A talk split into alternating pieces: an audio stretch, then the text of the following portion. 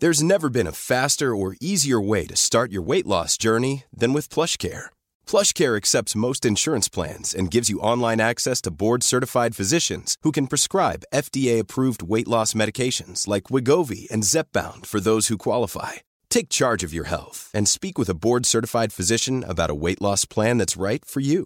Get started today at PlushCare.com/weight loss. That's PlushCare.com/weight loss. PlushCare.com/weight loss. Planning for your next trip? Elevate your travel style with Quince. Quince has all the jet-setting essentials you'll want for your next getaway, like European linen, premium luggage options, buttery soft Italian leather bags, and so much more. And is all priced at 50 to 80% less than similar brands.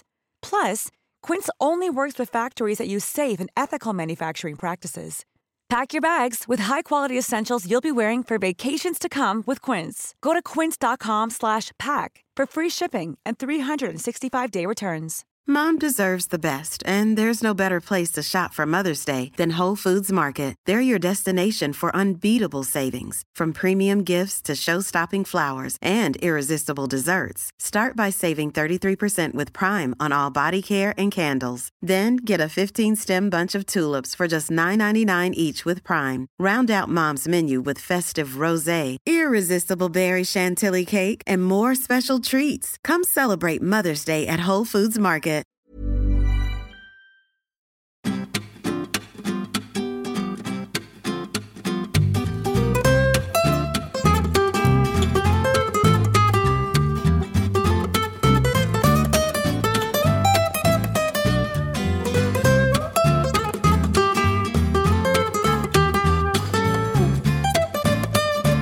Hej alla lyssnare och välkomna tillbaka till ett nytt avsnitt av Medvind.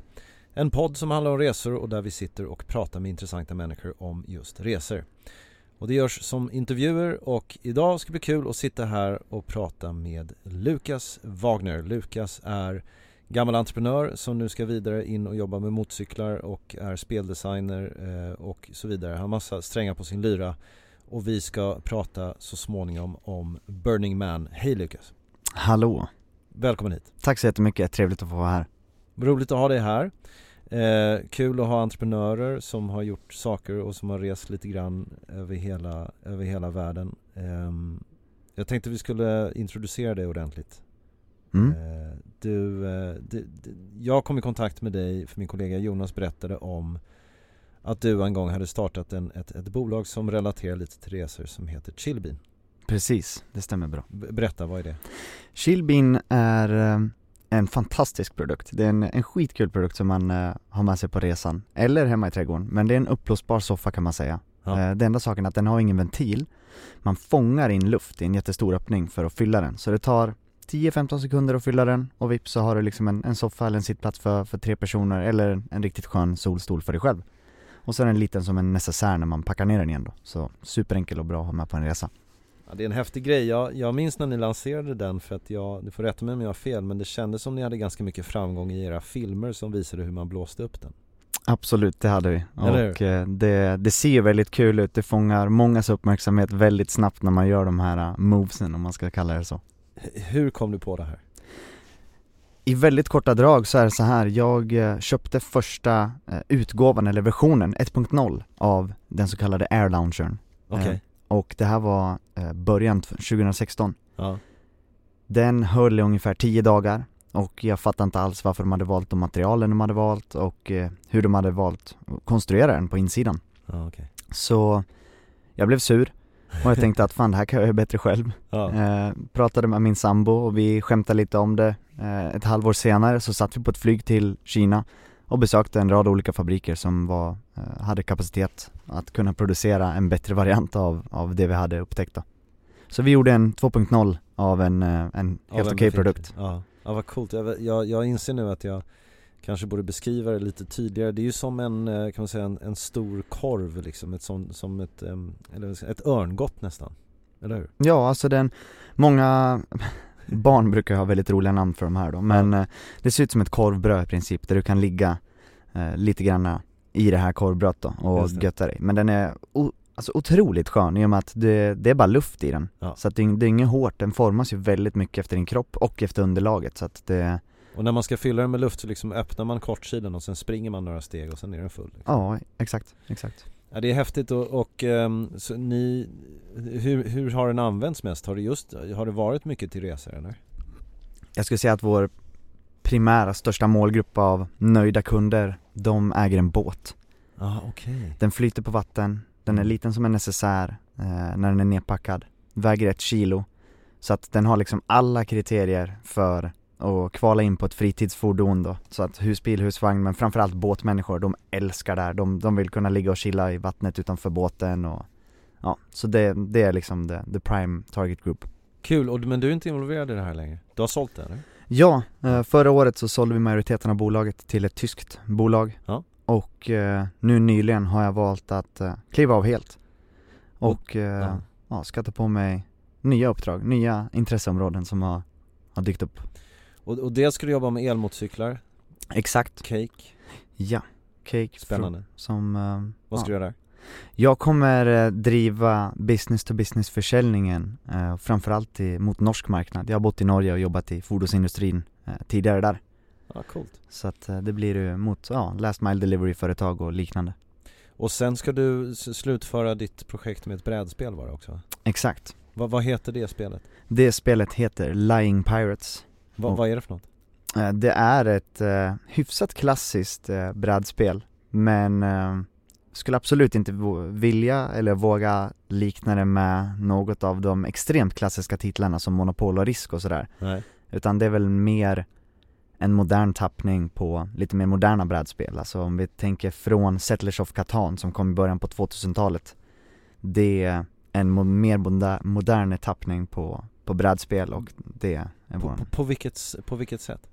Ja, men dels mycket smartare strategiska spel, alltså om man ska säga ren speldesign. Ja, just det. Så finns det mycket mer utmanande saker än att rulla en tärning och flytta fram och tillbaka med en liten spelare. Det är ingen fel med knuff, utan det gäller att du själv tänker till. Du måste fatta egna beslut som kan påverka dig negativt och positivt. Och, så att du sätter lite mer makt i spelarens händer. Mm. Och det blir mer utav... Ja, men, det är mycket kraftigare upplevelse skulle jag säga överlag i moderna brädspel kontra äldre generationens brädspel. Vad spännande.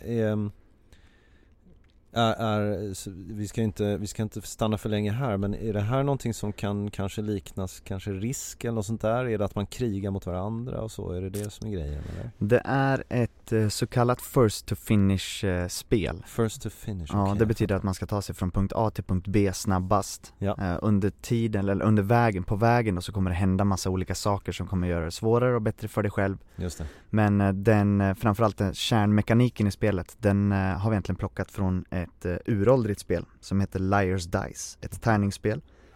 Och det går väldigt mycket ut på att bluffa och kunna en del sannolikhetslära. Så det, man brukar kunna kalla just Liar's Dice-delen då för tärningspoker. Okej. Okay. Så det är, det är en sjukt kul grej. Den spelas faktiskt, just den mekaniken spelas också i Pirates of the Caribbean-filmerna. Ja, är det därför den, vad var den hette nu igen? Vårt spel heter Lying Pirates. Lying Pirates, just det. Jag tänkte plötsligt på Pirates of the Caribbean. Ja, okej, spännande. Bra, när kommer den ut då?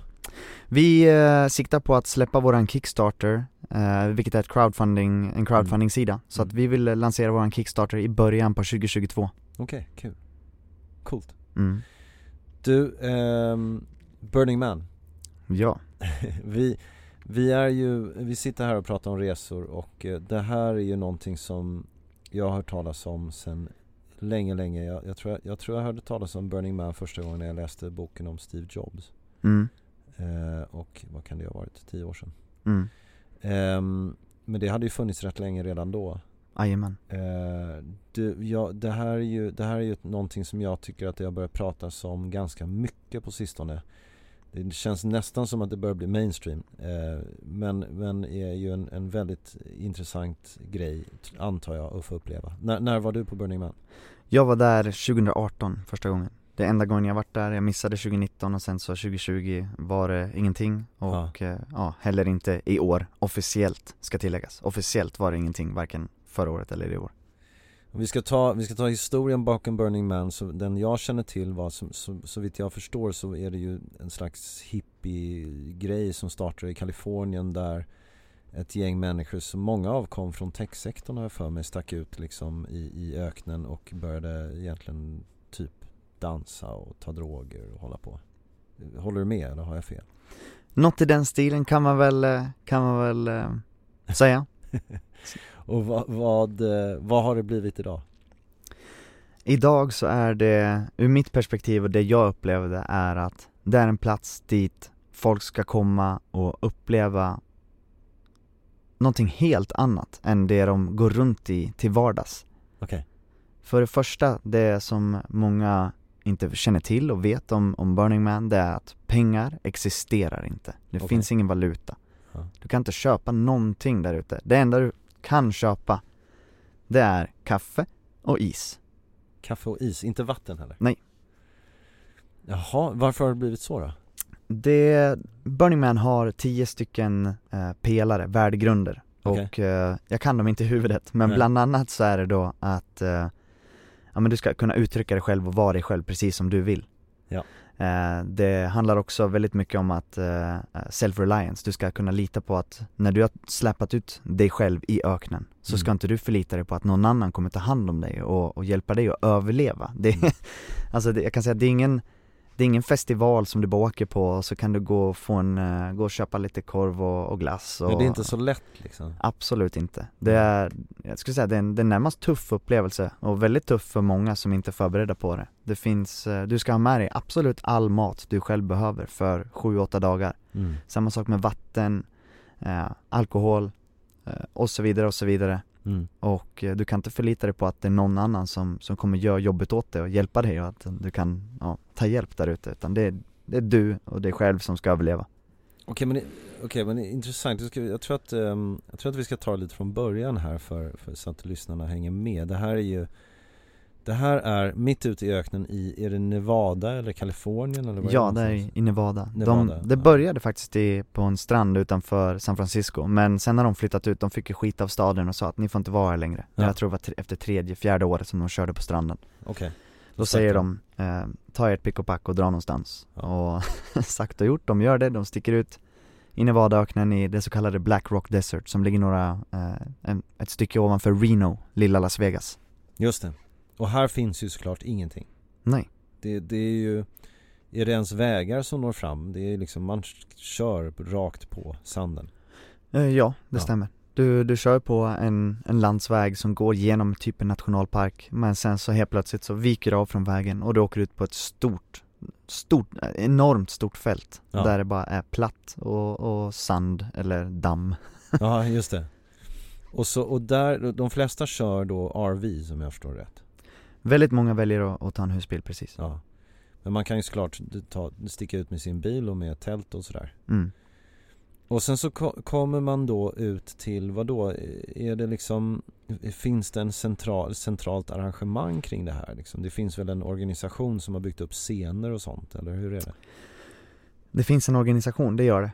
Mm. Det enda de är till för och som de är där för, det är att de markerar vart eventområdet är. Det vill säga, de sätter upp ett staket runt hela området som är enormt stort. Ja. Det andra de gör är att de dirigerar ut folk vart det är okej för dem att ställa sin husbil, för att man inte bara kan ställa den vart som helst. De ställer faktiskt upp dem. Du kan tänka dig en klocka. Ja. Från klockan 2 till klockan 10. Ja. Där får du bo. Ja. Där har de ställt upp det så att där får folk parkera och smälla upp tält eller köra bussar eller vad de nu vill. Medan från klockan 10 till klockan 2, där ute är det konstverk. Okay. Och upplevelser av alla dess slag. Organisationen tillhandahåller också, det sista, du kan köpa kaffe och is av dem. Och sen så det sista de också gör då, det är att de ställer ut bajamajor. Ja, just det, det gör de. Ja. Och tar hand om det. Ja, men det finns absolut inga scener som de själva ställer upp, utan allt som du upplever på plats är gjort av deltagarna. Ja. Okej, så att det är aldrig några scener med högtalare och grejer. Eller ja, det kan det ju vara då, men det är ju i så fall någon som har fixat det. Ja. Och den som har fixat det är liksom, det finns inga biljettpriser eller ingenting sånt, utan de har liksom stått för det själva eller samlar allmosor eller hur man nu gör. Ja, precis. Det vanligaste är väl att alltså, själva organisationen tar ju typ $500 för de billigaste biljetterna per person. Ja. Men det, och sen så säljer de även dyrare biljetter för cirka $1,500. Det är ingen skillnad på biljetterna i sig. Nej. Det är bara att det finns dyrare biljetter som är för till exempel för de som jobbar inom techsektorn i San Francisco. De som bara vill betala mer bara för att bidra mer. Ja, och för att de vill säkerställa sig själva att de verkligen får tag på en biljett. För såklart så är de dyrare biljetterna lite lättare att få tag på. Det är inte lika högt tryck på dem som på de billigare. Ja, jag fattar. Okay. Cirka $500 då. Så de är det extremt tryck på. Och du säger att det här är ett stort område så att det är runt. Ja. Vad skulle du säga att diametern är? Jag kan väl ge ett annat perspektiv på det. Och det är så här, från där vi bodde, om vi säger att vi bodde ungefär klockan 3 där i kroken och cykla bort till klockan 9. Det kunde ta 30-40 minuter att cykla. Ja, det är så stort, ja. Och när du cyklar bort till klockan 9, är det liksom, är det tält och RVs hela vägen då, eller bor alla i den här cirkeln? Nej, men det är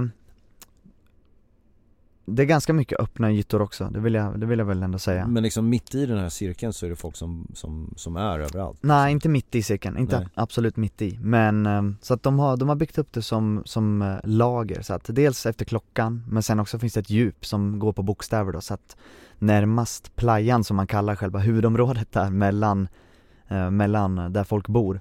Det kallas då för playan. Och sen som så, mitten. Ja. Det kallas för playan. Och sen så har du då, så att de som bor allra närmast center, de bor på bokstav A. Så du kan säga att du bor på 2A. Då bor du klockan 2A. Ja, närmast då. Medan de som bor på 2K, de bor mycket längre in. Bort från mitten. Vill man gärna bo nära mitten? Det är nog en smaksak. Det kan vara kämpigt att bo nära mitten om du inte är van vid dygnet runt fester och väldigt mycket folk. Ja. Och vad händer i mitten då? I mitten där har man ju då byggt upp en skulptur i trä. Ja, just det. Den är nästan alltid formad som en man i mitten med någon form av dekorativ uppbyggnad runt omkring. Mannen står där från tills man bygger upp honom då, men han står där hela veckan tills fram på lördagen, sista lördagen. Mm. Då tänder man eld på honom. Då samlas alla runt mannen. Och det är en enorm fest och det är en upplevelse, minst sagt. Men det är ju fest hela veckan. Jajamän, där. Och det görs i liksom små, vadå, mindre grupperingar med olika teman, eller hur funkar det? När du kommer till Burning Man, då, jag kan bara kort berätta om hur vi gjorde för att ta oss dit och hur vi bodde. Ja. Men det var så här, jag träffade en kille tidigare på sommaren 2018. Mm. Och han berättar att jag var på Burning Man 2017 och jag frågar, hur fasen fick du biljetter till det? Alltså jag, precis som du, jag känner till det sedan ungefär 2010. Har drömt om att åka dit, har liksom bara ignorerat det för jag tänkte att det är skitsvårt att få tag på biljetter. Men Pascal hjälper i alla fall oss och vi får tag i biljetter. Vi åker en buss in till festivalområdet. Alltså en vanlig buss? Ja, en vanlig buss som till och med, vi har köpt biljetter av Burning Man-organisationen. Och sen så har vi även då på förhand bokat upp 2 platser i ett så kallat camp. Där vi bodde, vi hade bunkbeds i en ombyggd skolbuss, amerikansk skolbuss. Okej, så ni kunde liksom hyra in er i en som hade redan fixat saker? Så. Exakt, så att det men det är ju ingenting som man kan köpa genom Burning Man-organisationen. Utan det här var tack vare Pascal hade några kontakter som han träffade. Man får dra i kontakter liksom. Exakt. Ja, jag fattar. Ja, okay. Men nej, så att då... Det var egentligen så vi tog oss dit och vi bodde i den här skolbussen och hade bunkbeds och sådär då. Men, och sen så när du väl kommer fram då till Burning Man i den här bussen, då får du, du har en liten biljett, du får en liten bok som är ungefär 200 sidor tjock. Okay. En liten handbok i vad kan det vara, A5 eller halvt A5-format nästan då. Där så står det då absolut allt, inte uttömmande, men allt som du behöver känna till om festivalen, lite kartor, men det roligaste är ändå att de har då skrivit söndag till söndag, tider och var du kan uppleva saker. Så det kan vara allt ifrån en salsakurs till att du kan lära dig gå och svetsa, till att du kan lära dig, jag var på något litet seminarium där de pratade om hur man skaffar ängelinvesterare. Okej. Det låter som Almedalen ungefär. Almedalen on steroids i så fall då, and drugs. Ja. Men det finns liksom ett schema och så finns det folk som har arrangerat grejer och så kan man delta i det. Ja, precis. Det handlar ofta om att lära sig saker. Ganska ofta, ja. Eller att någon bjuder på sig själv i form av att man utför ett konststycke. Det kan vara att någon live målar en tavla. Mm. Det kan vara danser. Det kan vara allt möjligt egentligen. Vissa camp de erbjuder istället då att vi på tisdag då kommer vi servera tacos och lyssna på techno.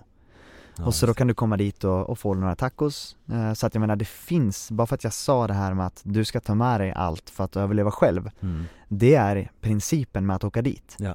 Men sen när du väl är där så kommer du upptäcka att shit, det finns ju massa saker jag kan få utan att egentligen göra någonting jättemycket tillbaka. Jag fattar. Men de har sin så kallade gifting economy. Så att det är inte trading. Det är inte att du får min iPhone och jag får någonting av dig.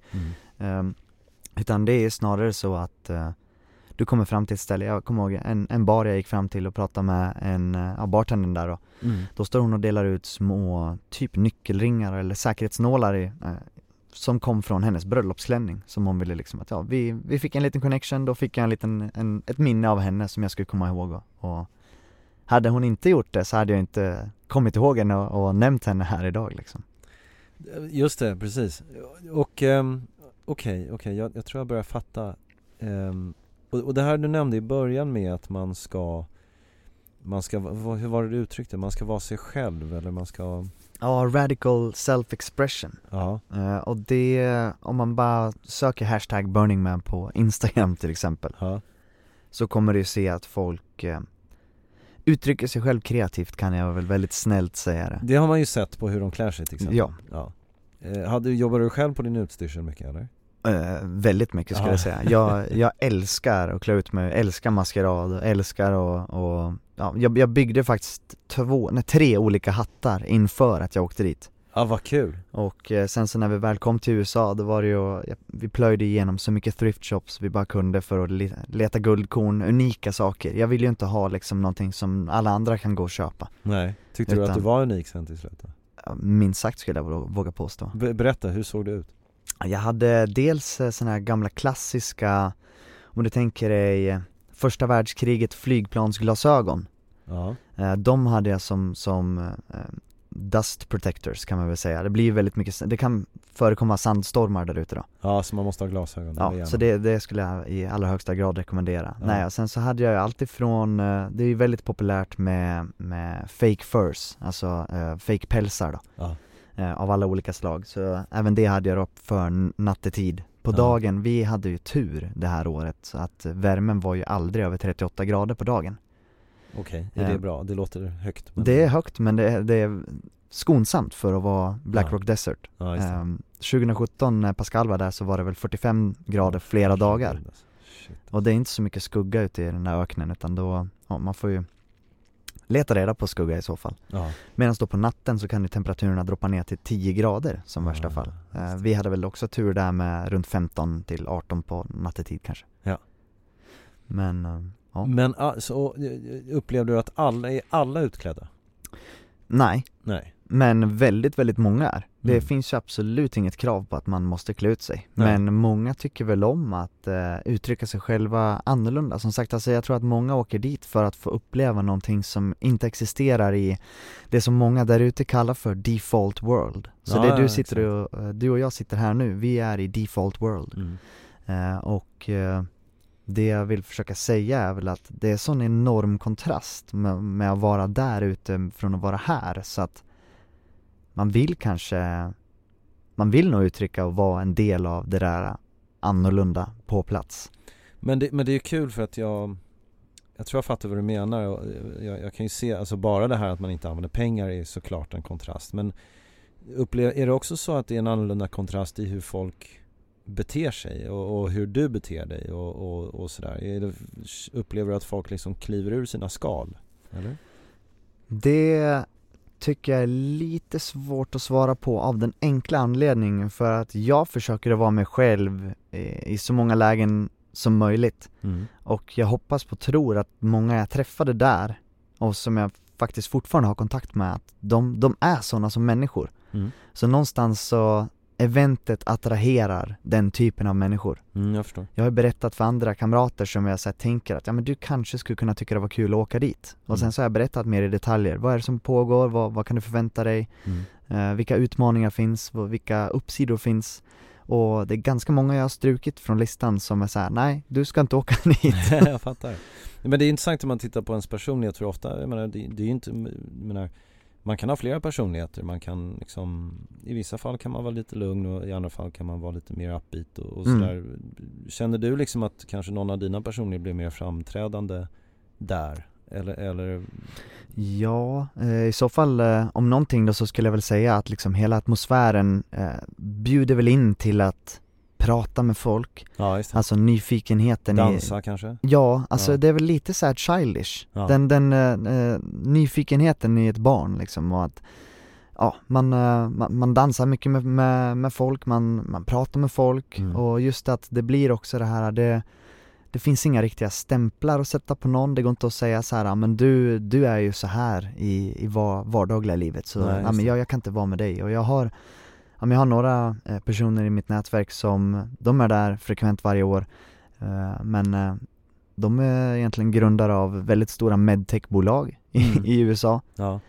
Och om du träffar dem på sitt professionella sida, liksom, i deras jobb, så tror jag inte att du skulle ta dem för att de är en galen Burning Man-besökare. Ja, men jag fattar. Det är liksom läkare och grundare. Och.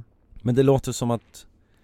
Jag tolkar det lite som att det är en av de riktigt stora grejerna med Burning Man. Att man, hur ska jag uttrycka det, att man kanske tar bort väldigt mycket av fasader och liksom titlar och pengar och allt sånt där. Mm. Och jag vet inte om det handlar om att man är sig själv, men det kanske är friare på något sätt.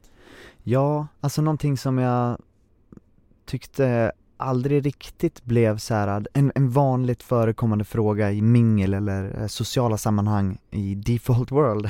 Jaha. Det är ju vad jobbar du med? Eller ja, vad precis. Gör du? Ja. Men den frågan är inte så vanligt förekommande där ute, utan det är mer en så här, varför har du kommit ut till Burning Man? Vad gör du här? Eller hur...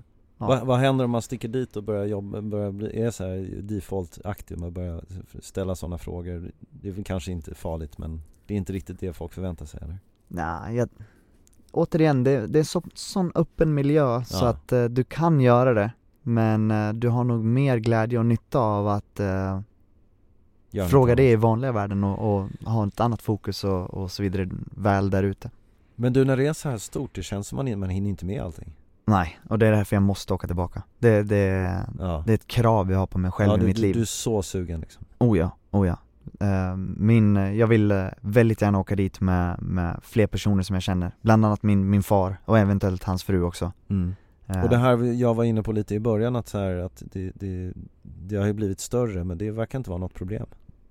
Nej, återigen så tror jag lite grann att det är ett hyfsat komplicerat, eller vad man ska säga, att åka dit, och det är mycket förpliktelser som du har mot dig själv, både exakt. Ekonomiskt, tidsmässigt och ja, men du har till exempel då, du har ingen täckning där ute. Telefonen fungerar inte. Mm-hmm. Vår resa, jag och min sambos då, tur med flyg och absolut allt, så var det väldigt kostsamt. Jag vågar väl ändå påstå att det kanske gick på runt 40 000 per person kanske totalt. Ja, men sen då hade vi lite experience efteråt med, ja, vi hyrde en husbil och körde till Yosemite National Park och sådär. Ja.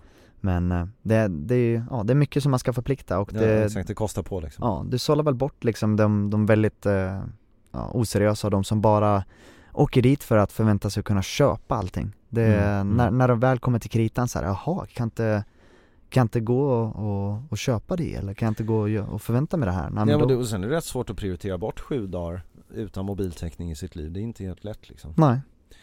Du och anser fortfarande att det är svårt att ta sig dit, eller är du, tror du att liksom, om man ger sig tusan på det så klarar man det såklart? Det finns väl några sätt som kan underlätta väldigt mycket. Dels om man försöker ta kontakt med olika camps. Ja. De blir alltid de får biljetter som är allokerade åt dem. Okay. Så att om du visar intresse för ett camp, att ja, men du, jag ser till exempel här då. Det finns bland annat Nordic Camp, mm-hmm, som är skandinaviska folk. Okay. Det går att hitta på Facebook till exempel. Men om man är verkligen intresserad, då kan man ta kontakt med dem och säga så här: du, jag är jättesugen på att åka med. Mm. Jag kan bidra med, till exempel, jag kan hjälpa till att laga mat 2-3 dagar åt hela campet. Mm. Jag kan, det här är någon annan färdighet jag har. Någon som kanske är yogainstruktör. Just det. Som kan säga, 3 kvällar så kommer jag köra ett yogapass. Ja. Men förvänta dig att ge av dig själv. Ge utan att få. Och det är väl typ den största lärdomen. Ja, det är väl det som är grejen med det här. Ja. Ge utan att få. Det är en kärleksgrej. Det är ju jättehärligt. Mm. Ja, det är någonting som jag tycker alla förtjänar att uppleva. Men som alla kanske inte ska uppleva i det formatet ändå. För att det är slitsamt. Ja, just det. Vad gav du när du var där? Eller det kanske blir nästa gång som du får ge. Ja, nej, men jag försökte väl att ge mycket av mig själv i form av att jag ville vara väldigt närvarande, prata med folk, höra hur folk mår och vad de upplever och sådär. Sen i vårt camp så hade vi väl, tanken var att vårt camp skulle hjälpa till att reparera cyklar. Det går ju åt väldigt mycket liksom, cykelreparationer och sånt tjafs där ute. Så att det var en tanke med vårt camp. Sen så bidrog ju självklart i vårt camp till att hålla lite rent, hjälpa till med mat, fixa ordning duschar och generatorn paja. Det är massa problem. Det är liksom problem som du bara måste lösa. Det är väl lite grann det som är också charmigt att vara där ute, och du kanske tänker, vad fan ska jag göra en vecka? Men trust me, you're gonna have stuff to do liksom. Ja, vad kul. Har du bokat nästa? Jag vill jättegärna åka nästa år. Sen så vet jag inte vad den här världen har att bjuda på nästa år i form av reserestriktioner. Men jag besökte då den virtuella Burning Man-upplevelsen i år. Ja. Och där hade de en livestream från riktiga playan. Mm. En stor skärm inne i VR-världen. Och det var ju drygt 20 000 människor som möttes upp i år ute på playan. Om jämförelsevis då så brukar det väl vara runt 80 000 på ett vanligt år. Ja, men coolt. Det är ju ganska häftigt att få dit en fjärdedel. Ja, absolut. Ja, vad kul alltså, Lukas. Vad roligt att höra om det här. Jag har varit nyfiken på det länge. Jag tycker att jag har förstått mycket mer. Jag blir väldigt sugen på att åka. Så är det alltid i och för sig när jag poddar. Vill alltid åka. Men du, återigen, kan du inte upprepa igen ditt brädspel? Vad heter det? Jo, det heter Lying Pirates. Finns det någonstans man kan läsa mer om det, eller det kommer sen? Jo, man kan dels gå in på vår hemsida lyingpirates.com. Ja. Eller våran Instagram Lying Pirates. Härligt. Då ska jag göra det, och då tackar jag för att du kom hit. Ja, tusen tack för att jag fick komma. Ja, ha det bra. Samma. Hej.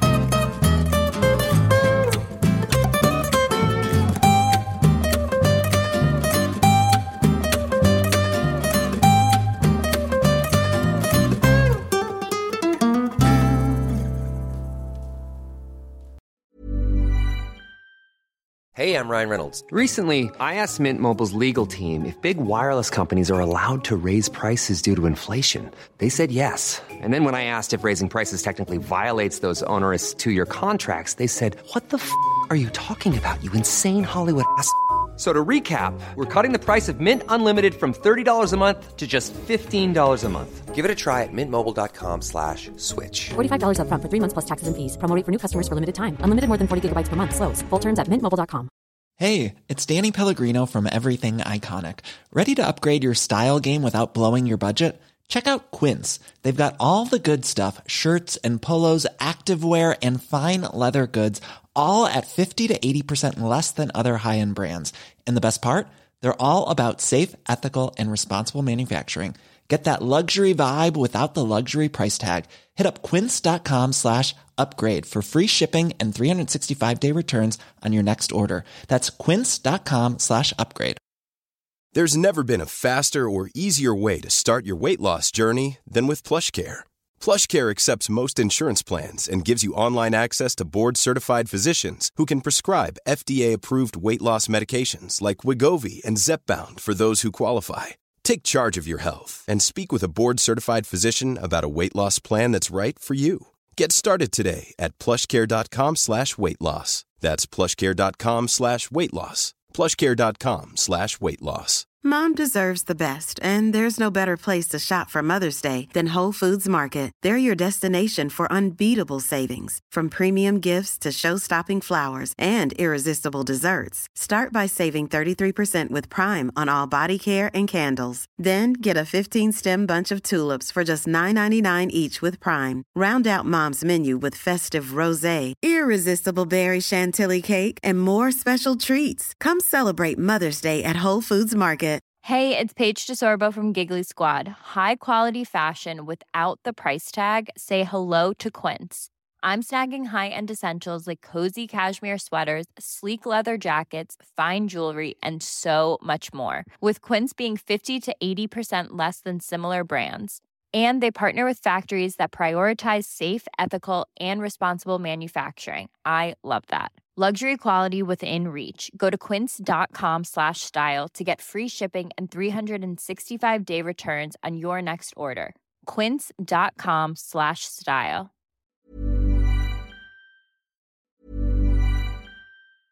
Even when we're on a budget, we still deserve nice things. Quince is a place to scoop up stunning high-end goods for 50 to 80% less than similar brands. They have buttery soft cashmere sweaters starting at $50. Luxurious Italian leather bags, and so much more. Plus, Quince only works with factories that use safe, ethical, and responsible manufacturing. Get the high-end goods you'll love without the high price tag with Quince. Go to quince.com/style for free shipping and 365-day returns. Mom deserves the best, and there's no better place to shop for Mother's Day than Whole Foods Market. They're your destination for unbeatable savings, from premium gifts to show-stopping flowers and irresistible desserts. Start by saving 33% with Prime on all body care and candles. Then get a 15-stem bunch of tulips for just $9.99 each with Prime. Round out Mom's menu with festive rosé, irresistible berry chantilly cake, and more special treats. Come celebrate Mother's Day at Whole Foods Market.